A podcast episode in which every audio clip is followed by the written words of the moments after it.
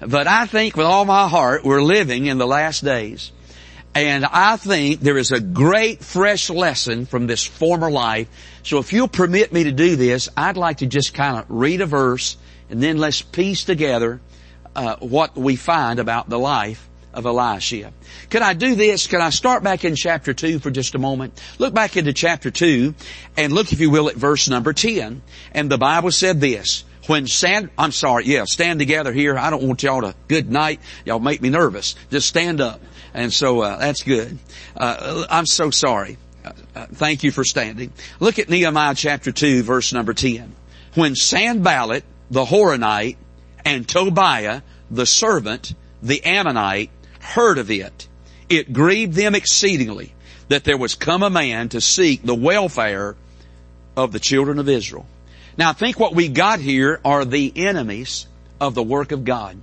You know, anytime you start to do something for God, let's just be mindful of the fact that anytime that we are mindful to start something for God, the devil is mindful to stop something for God. And so he moves in opposition. You know, anytime that something's moving, it's creating friction. And, uh, you know, the cars and you, if you took all the oil out of your motor and then you cranked it up and all those things started moving in there, it ain't gonna run long if it don't have oil on it. Because there's friction, there's heat that builds up. Anything that's moving is creating friction. So the Bible said that Nehemiah has come back to the city of Jerusalem and his desire is to rebuild the walls that had been broken down. But the Bible said in verse 10 that when Sanballat and Tobiah, when they heard about it, it grieved them. In fact, we read a little bit later, they actually started moving to stop the progress of building the walls again around the city of Jerusalem. How many of y'all are with me? Alright, now look at chapter 3, verse 1. Then Eliashib, then Eliashib, the high priest, rose up with his brethren, the priest, and they builded the sheep gate. They sanctified it, set up the doors of it, even unto the tower of Meah. They sanctified it unto the tower of Hananiel. Then Eliashib, the high priest, rose up and builded the sheep gate. Would you let me just for a moment piece his life together and let's talk about this forgotten life and the fresh lesson that we learn from it. Let's pray. Father, would you bless your word tonight? Help us, I pray, and speak to our hearts in this place. And God, help us all as we listen tonight. May the Spirit of God in our hearts help us uh, to learn the great lesson from the life of Eliashib. Bless this service, I pray, in Jesus' name. Amen. Thank you so much. You can be seated. Our Old Testament I, uh, our Old Testament can really be summed up in 11 words. Now our Old Testament occupies what? 39 books of the Bible, of the 66 books of the Bible, but the whole Old Testament can be summed up in 11 words. The first word, creation we understand that God created everything. Can I say this? If you don't get right on creation, you're never going to get right on the rest of the Bible. I don't know about y'all, but when I was growing up, I'm 56 years old. And when I was growing up, mama used to put those old cardigan sweaters on us. I'm talking about sweaters had about, I don't know, eight or ten buttons going down the front. And that's what you wore when it got cold. It, of course, when it got real cold, you put a coat on. But we wore those old sweaters around. And I never will forget, just growing up, most of the time, I'd get started buttoning that sweater, and down at the bottom, I'd always have more sweater than I did buttons. And what that's telling me is, somewhere back up here, I didn't get started right.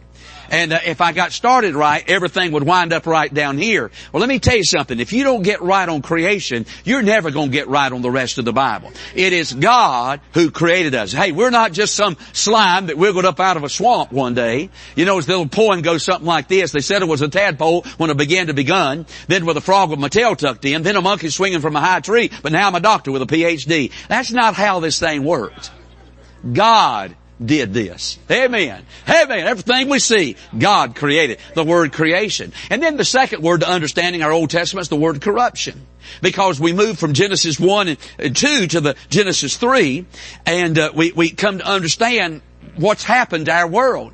You know, God created a perfect people, perfect pair, put them in a perfect, on a perfect planet in a perfect place. But now you and I know to live in this world today, something has run amok What happened? Aren't you glad there's a Genesis 3 in our Bible? Cause it tells us what's run amok in this world. Then we move from creation to corruption. Then we move to catastrophe. How that God was so fed up with the world that He just decided He was going to wipe the whole thing out. And had it not been for the first five or six words of Genesis 6 and verse number 8, our whole Bible would have ended with Genesis chapter 6 verse 7. But Noah found grace. Aren't you glad you found grace in the eyes of the Lord one day? And uh, the catastrophe, a flood came upon this world, the likes of which our world has never seen before. And then after the catastrophe come the confusion. Noah and his family uh, uh, stepped off the ark a year and ten days after being on the ark, and God commanded Noah and his boys to replenish, to refill the earth. And then we know how that Babel, God confused the whole thing, and we got our cultures and our nationalities and our colors uh, from Genesis 11. And then we, we understand how there was a choosing, how that God reached down into the whole of humanity, and out of the whole of humanity, God chose one man that would be the father of one nation that God would choose to be exclusively His own people. Then we move from choosing, and we move to captivity as they go down to Egypt. The nation's now 70 strong, and they move down into Egypt, and then of course there arises another king who don't know Joseph, and, and the first thing we know, we find God's people in a confinement in the land of Egypt for 400 years, and then we understand how that God sent Noah or Moses down there and led God's people out of the land of uh, out of the land of Egypt, and they began the camping process of the Old Testament. And for forty years they wandered in the wilderness, and they were pitching their tent and camping, and then they eventually crossed over the Jordan River at a time when it was flooding, and we have the conquering process of the Bible as they move into the land of Canaan and they begin to take possession of the land of Canaan. Then we move to the crowning part of the Bible where we have the kings that come on the scene. And the 41 different men reigned for over 500 year period and we have the crowning part. But then we know, brother, that the nation turned against God and we move to the captivity part of the Bible. And the Assyrians, they uproot and carry off the northern kingdom and the, and the Babylonians uproot and carry off the, the southern kingdom. And then we move from the captivity to the construction part of our Bible. That's where Nehemiah comes in. You see, during that captivity part, uh, when uh, God's people were attacked and uprooted and carried off, the city of Jerusalem got destroyed. They not only destroyed that magnificent temple that Solomon had built, but they also, when they attacked the city, they broke gaping holes into the sides of that wall. And so Nehemiah, Ezra goes back, Zerubbabel in the book of Ezra, they go back to begin the process of restoring the worship.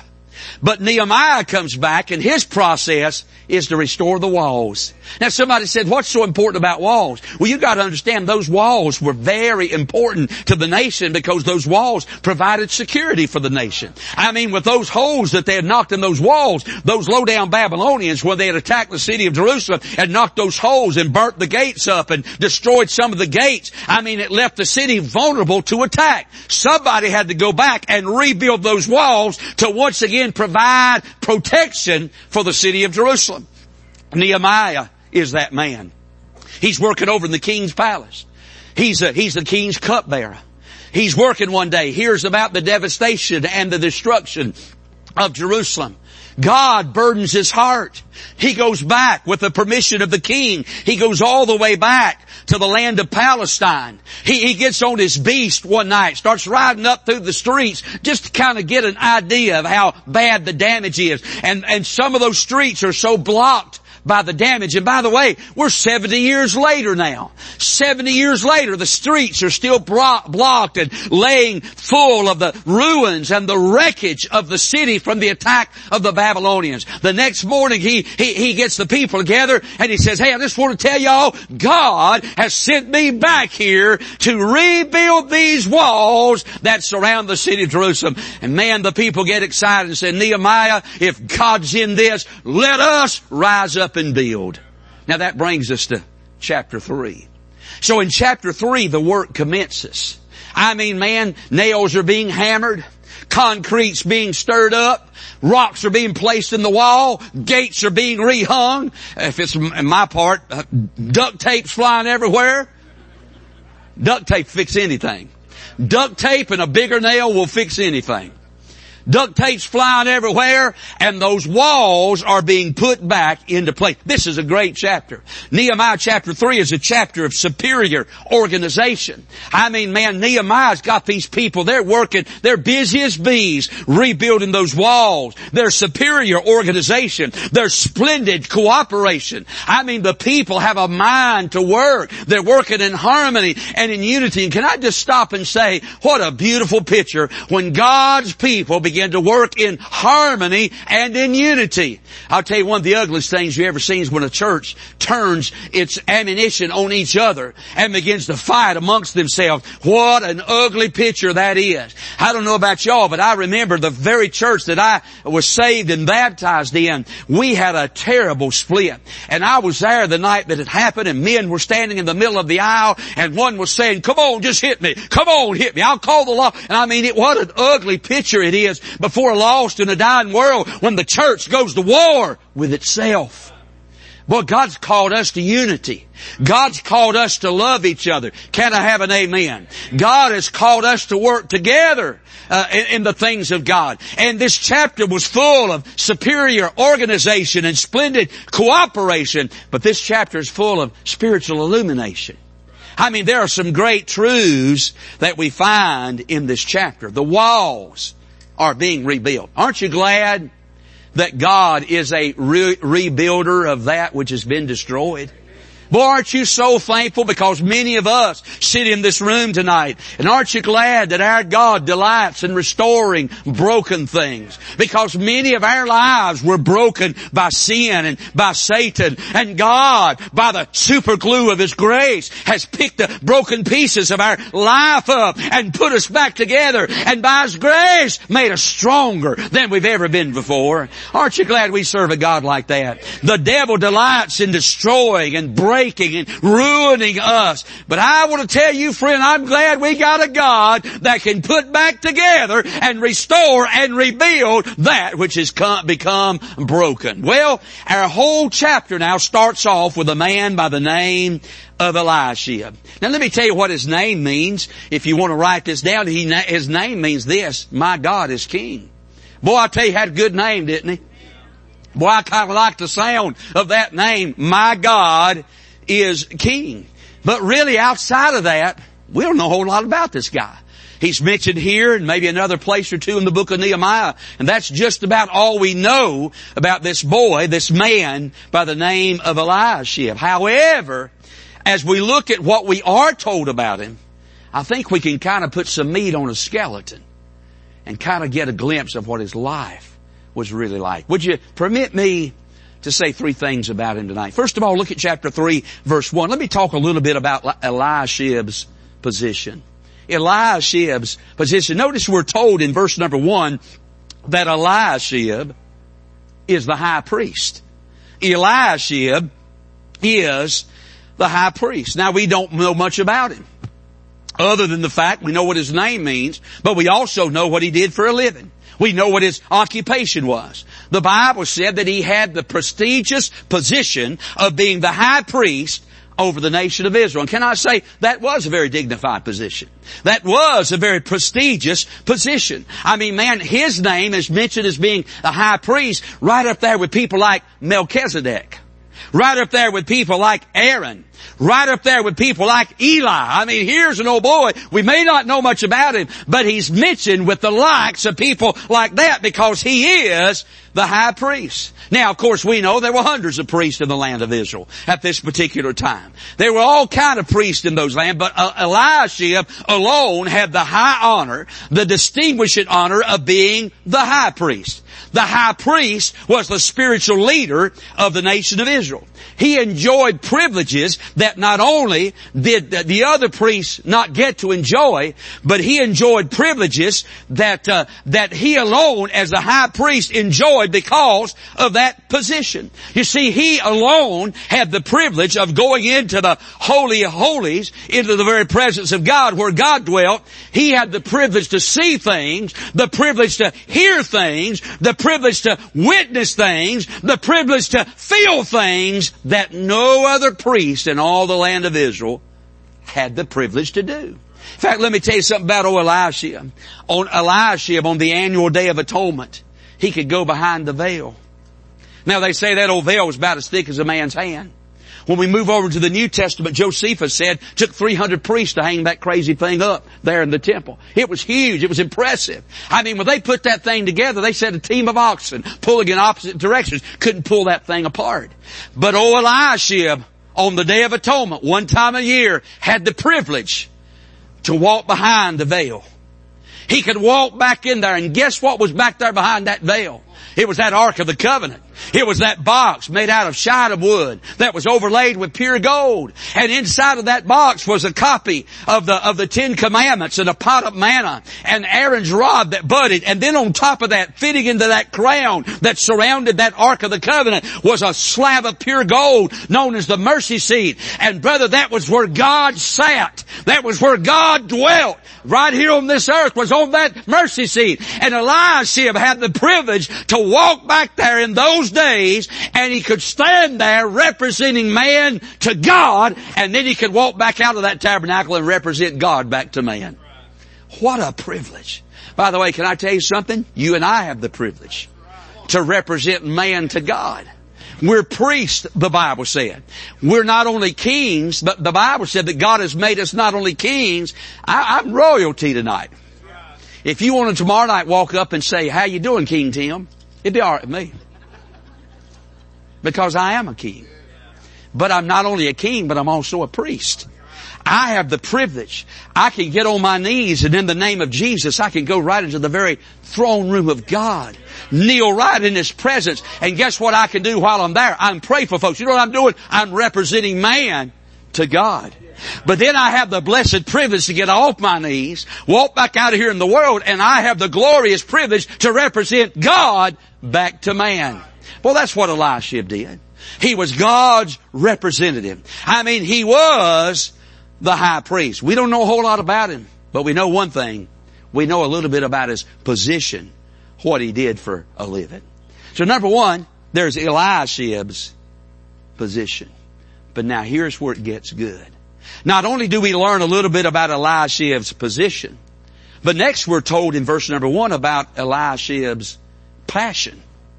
Now, notice in verse 1, the Bible said that Eliashib, the high priest, he rose up with his brethren, the priests, and they builded the sheep gate. Now, I don't know about you, but can I tell you something about Eliashib? I can't help but there in verse number one, some things that said about him, I can't help but see how that he is representing the threefold work of Christ. I mean, number one, for instance, we're told there in verse number one that he rose up and he built the sheep gate. That reminds me of the sacrifice of Christ. You see, those sheep, those sheep were raised all over those Judean hillsides for the sole purpose of being herded into the northern part of the city of Jerusalem through the sheep gate right into the temple area. And you know why they were there? They were there to give their lives. They were there to shed their blood. You know why they were there? They were there uh, to make an atonement, to make a sacrifice for the sins of the whole of humanity. Brother, they were there. I, I, boy, I like this. They were there so that man's sin could be swept under the rug for another year. But bless your heart when Jesus came into this world.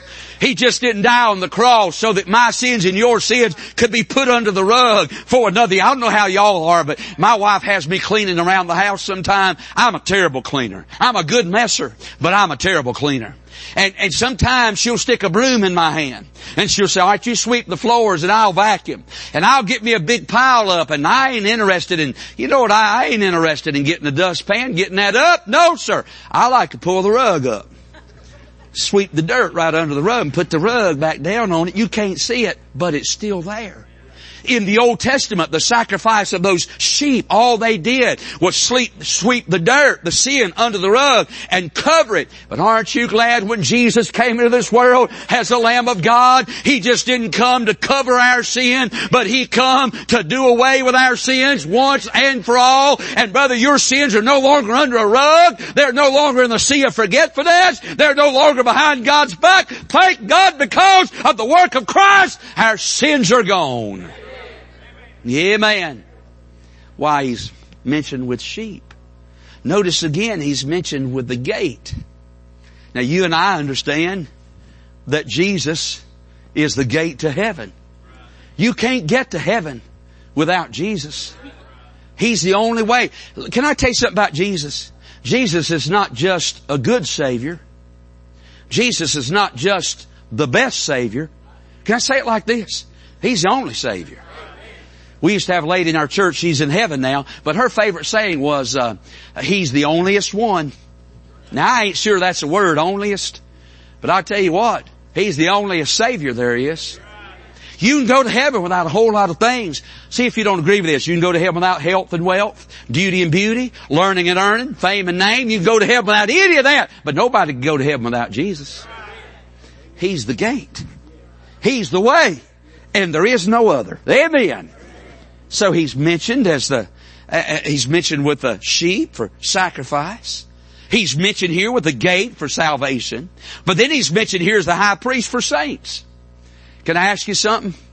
How many of you since you got saved have sinned at least one time? How many of y'all? Or three of us. Rest of you, can I get you to sign my Bible right after church? If you don't mind, I'll just get you to sign my Bible right here. Y'all ain't never sinned since you got saved. You know, somebody once said this, the only way to live above sin is get an apartment above a beer joint.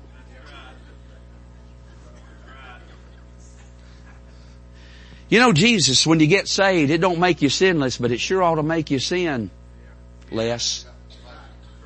Yes, sir. I hate to tell you all this. This may hurt your opinion of me. Somebody said that uh, confession is good for the soul, but bad on the reputation. But can I tell you something? I sin every day of my life.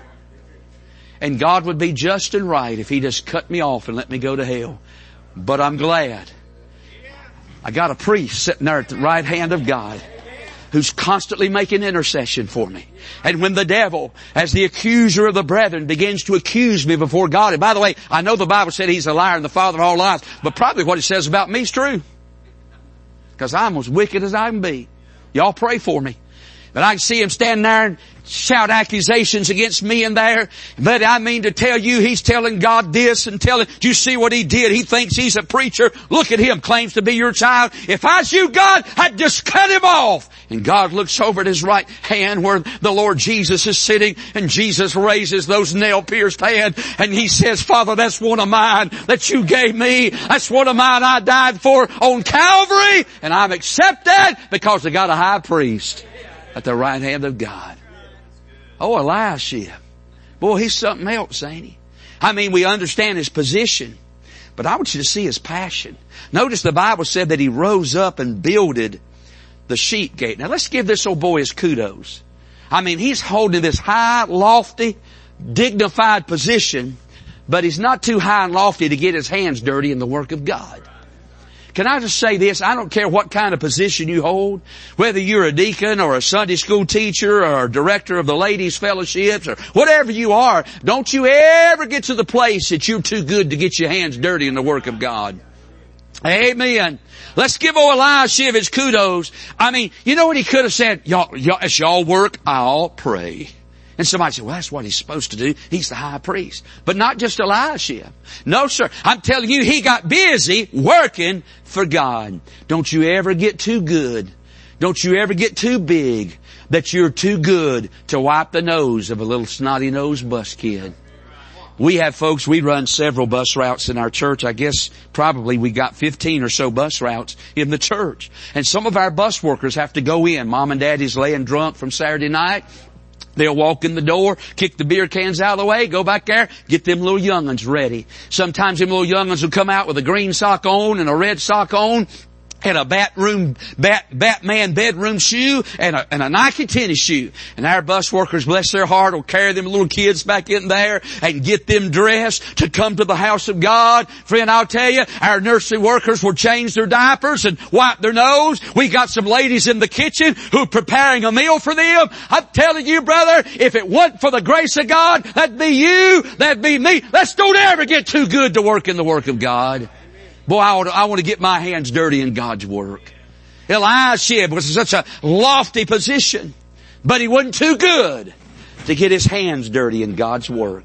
Anytime there's a work day around here, buddy, we ought to, we ought to show up around here, friend. I'm telling you, when there's work to be done, God's people ought to show up. You know why? Aren't you glad Jesus got his hands dirty for you?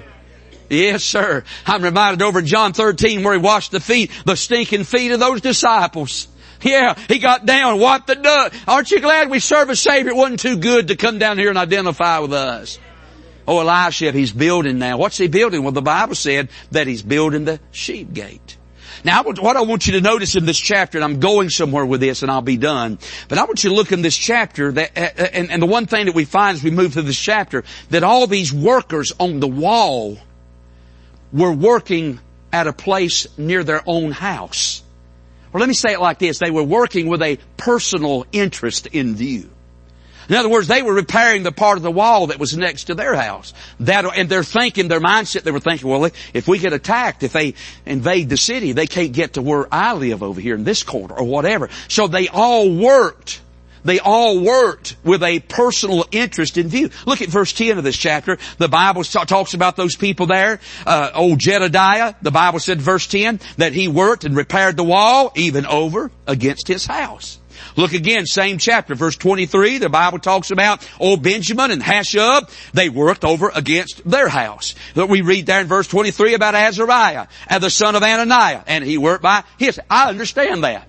These boys are wanting to protect their family. These boys are wanting to stop those holes up in those walls, those breaches in those walls, so their families will be safe in, in the event there's an attack on the city. But when I read about Elisha, he didn't do that. No, sir.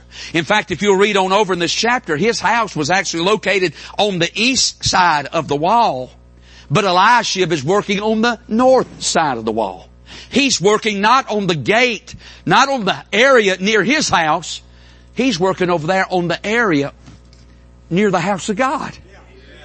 I mean, he's working not with a personal interest in view. He's working with a spiritual interest in view. Let me tell you what I think Elisha was doing by building that old sheep gate. He was placing his priority on the city and the people being right with God. That's right. The sheep gate, uh, as I mentioned, is the gate of sacrifice, where the sheep were brought in so their blood could be shed to postpone the sins for another year. And I think Elisha, by doing this, was realizing that the safety and the sanctity and the security of the nation didn't rest in its ability to defend itself. It didn't rest in its economy. It didn't rest in its allies. It rested in its ability to be right with God. Would to God America once again would understand the greatest defense that we have as a nation is not in our armaments, it's not in our allies, it's not in our assets, it's in our Almighty God. And if we get right with God and stop doing some of the crazy stuff that we're doing in America, God would protect our nation. Hey, I'm not, I'm for strong defense. I, I think we ought to spend money on, on the defense. But I tell you what, if we just get right with God, God said, I'll, I'll be your defense. I'll be your strong tower. I'll be your wall. Our nation has never seen the things that's coming upon it today that, that we're seeing uh, in the history of our nation. We've never saw folks attack our country, our 48 states, in, in, this part of our nation. We've never seen that before. What's happening? I'll tell you what's happening. We're turning away from God. And as we turn away, God's beginning to lower the hedge. And we're seeing riots and racism and marches and protests and uh, all this stuff's going on in America. Somebody said, preacher, what has happened to America? I'll tell you what's happened. We've turned away from God. But if we'll get right with God, God will build those walls back up again. Oh, Eliashib knew this. He knew that the well-being of his nation didn't rest in its relationships to others, but in its relationship to God. He realized that it was not the walls that was going to protect the city, but it was the worship that was going to protect the city. It was not the gates that was going to keep the enemy out. It was God that was going to keep the enemy. And he was working to build that gate back so once again the city could be right with God. Could I say it it like this, Elisha was putting God first. Now I gotta show you something here. Because when you and I put God first, nothing but good things happens in our life. Let me quote you a verse. Y'all help me with this one. It's Matthew 6:33. But seek ye first the kingdom of God and His righteousness and all these things will be, what's the next word? How, do you, what, what would you rather God to do? Add or subtract? I'm, I like addition. I hate subtraction. When I put my money in my checking account and then I pay my bills, I'm just praying when I get to the bottom line, there's a penny or two left. Because that's subtraction. I like it when I put it in and out the side, put deposit, this amount of money, and all of a sudden my account jumps way up there. Addition. And then I start paying them bills. And it's subtraction. Subtract. And when I get done, oh dear Jesus, please let there be a penny or two left. I don't like subtraction. I like addition. Well, can I tell you something? When you and I put God where God needs to be, things begin to get added to our life. Now let me tell you something. God just don't want a place in your life. God just don't want prominence in your life. God wants preeminence. God wants to be number one. And when we put Him where we're supposed to put Him, let me tell you something, good things start happening. Let me show you what I mean. Look at verse 1. Eliashib, the high priest, rose up and builded the sheep gate. Now I kind of got it in my mind that Eliashib is probably not a good carpenter. I can't prove this, but you can't disprove it. And I am doing the preaching right now. Now if your preacher preaches he was a great carpenter Sunday, your preacher's right. But for right now, I'm going to say he's a shoddy carpenter. He's probably like me. So he's working over there on that sheep gate. Everybody else is working over around the house. But he knows, man, we got to get this gate because our safety depends upon our relationship with God. Being right with God. So he's building that thing and, boy, preacher, I can see a man, he's, he's driving nails in that thing and he's stretching, stretching duct tape upon it. And when he gets done, he steps back and the crazy thing's hanging crooked. If you put a level on it, the bubble will just run completely off the thing. It don't look good, but at least it's up. He's done his best because he's putting God first. Meanwhile, while he's over there putting God first, let me show you what's said is going on over at his house. What somebody else is doing to the wall over there. Look over in this same chapter. Look at verse, verse number 20. The Bible said, and after him, Baruch, the son of Zabbai, earnestly repaired the other piece from the turning of the wall unto the door of the house of Eliashib, the high priest. Now look at that word earnestly. That word earnestly simply means this. It means skillfully. so here's what I'm getting. Here's what I'm getting to. Eliashib's over here doing his best to put God first. And he steps back and maybe it's a little crooked and man, it don't look good, but at least it's up. So he's put God first, and while he's over here putting God first, God's got a master craftsman, a master carpenter over here working on the gate and the wall over Eliashib's house. You know why? And the Bible said he earnestly, he skillfully. I mean, when he stepped back, whoo, put a level on it, bubble in the middle. I mean, when you looked at that thing, it looked like it had never been tore up to start with. It was perfected. He was, it was put back with perfection. You know why God took care of that for Elisha? Because God was over here, because Elisha was over here putting God first.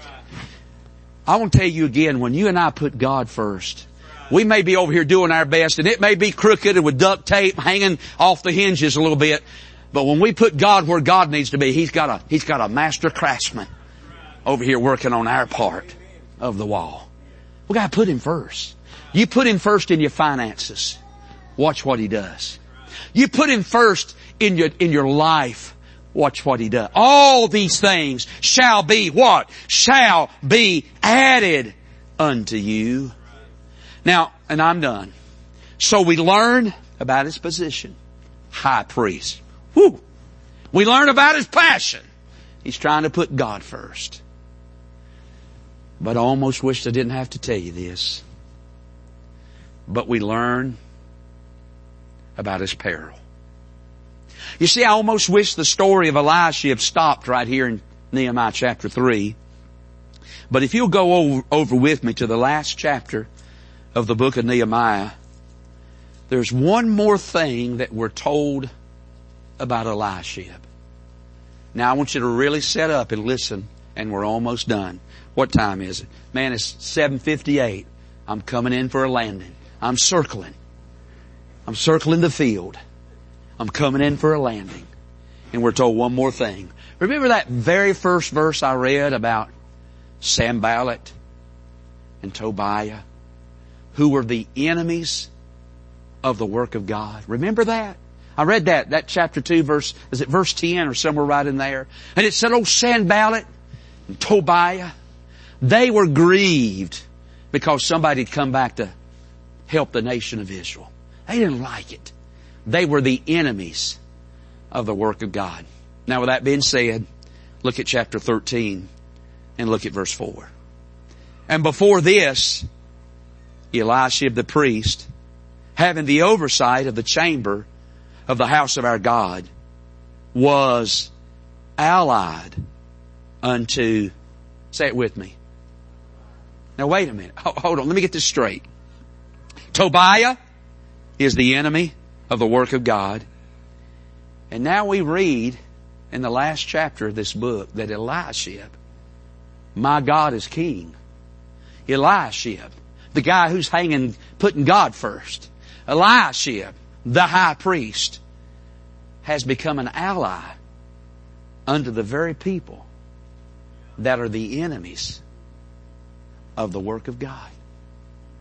What happened? Well, I'll be honest with you. I don't really know what happened other than just to say this. Somewhere along the way, Eliashib fell in with the wrong crowd. Somewhere along the way, I don't know what it was, but somewhere along the way, well, I, I think I do. Can I really tell you what I think happened? Eliashib's child married one of Tobiah's children. And they probably, I, I, can just see this. Can you not see this happening? I can just see it. Eliashib's boy comes in and says, Daddy, you're not going to believe this, but I fell in love with Tobiah's daughter. He said, son, now you know. Son, now you know better than that.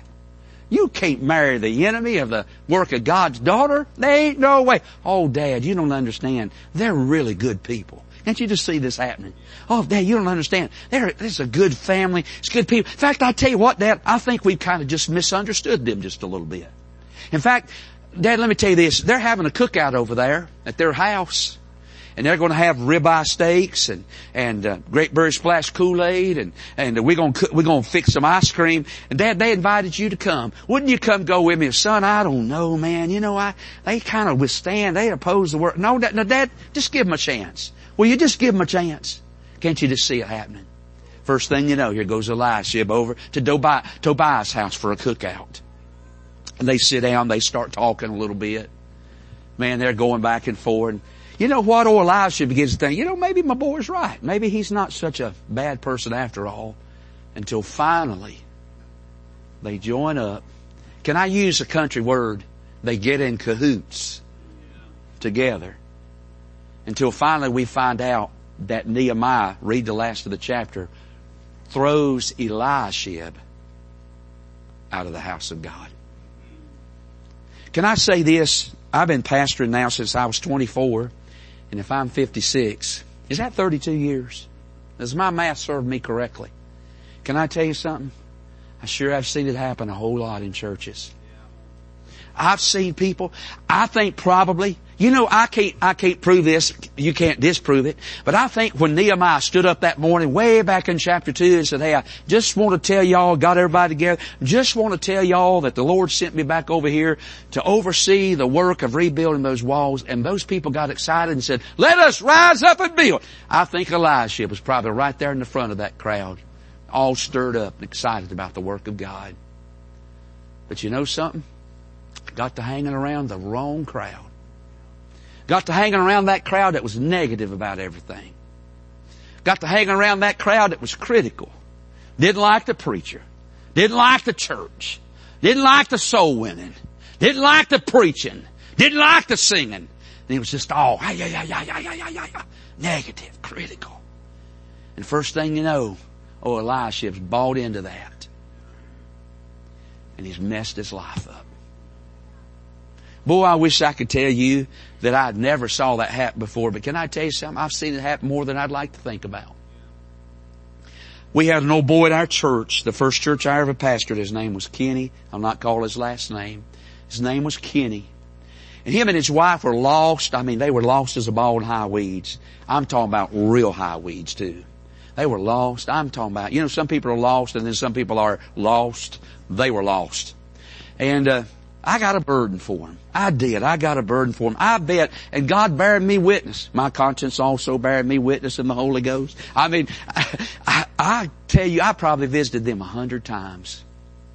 And, and, and I'd go over there and I'd try to get old Kenny to get saved and he'd get mad preacher and run me off. And his wife would follow me to the door and she said, now look, don't you take him seriously. You, you come back whenever you want to, preacher, you come back. Sure enough, next week I'd be back over there again. Guess what happened? One Sunday morning they sat on the very back row of our church. I preached, it was one of the, I almost went to sleep preaching myself. Everybody was sleeping. It was typical Baptist Sunday morning. And I mean it, I was, I honestly, I about fell asleep three times trying to preach that morning. It was dead as four o'clock. And, and I'm telling you, I said, I'll tell you what we're gonna do. We're gonna stand and have one verse of invitation. And the only reason I did that's cause I just preach against that all the time, not giving invitations. So I said, we're gonna have one verse invitation. We're gonna go home. Well, they started playing. We had a piano player, not like y'all got. We had a piano player and she played everything to the tune of There's Power in the Blood of Jesus. She used about this much of the keyboard. So everything, when we say, you ever tried to sing Amazing Grace to the tune of There's Power in the Blood of Jesus? That's how it was, man. I'm not lying. She started playing. I looked back at old Kenny. Kenny was grabbing his coat. He's grabbing his coat. He's putting it on. It was time to go. And I looked at him. My eyes caught his eyes. And he, he did that. He rolled his eyes at me. I said, he ain't gonna get saved. And I don't blame him. I wouldn't get saved neither after this terrible service we've had this morning.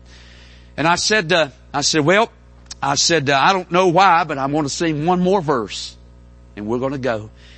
And when I start, when they started playing on that second verse, Kenny Cribbs stepped out into the aisle, threw both hands up in the air just like this. And started coming down the aisle just like this right here. I thought, now here's what I thought. What in the world is wrong with him?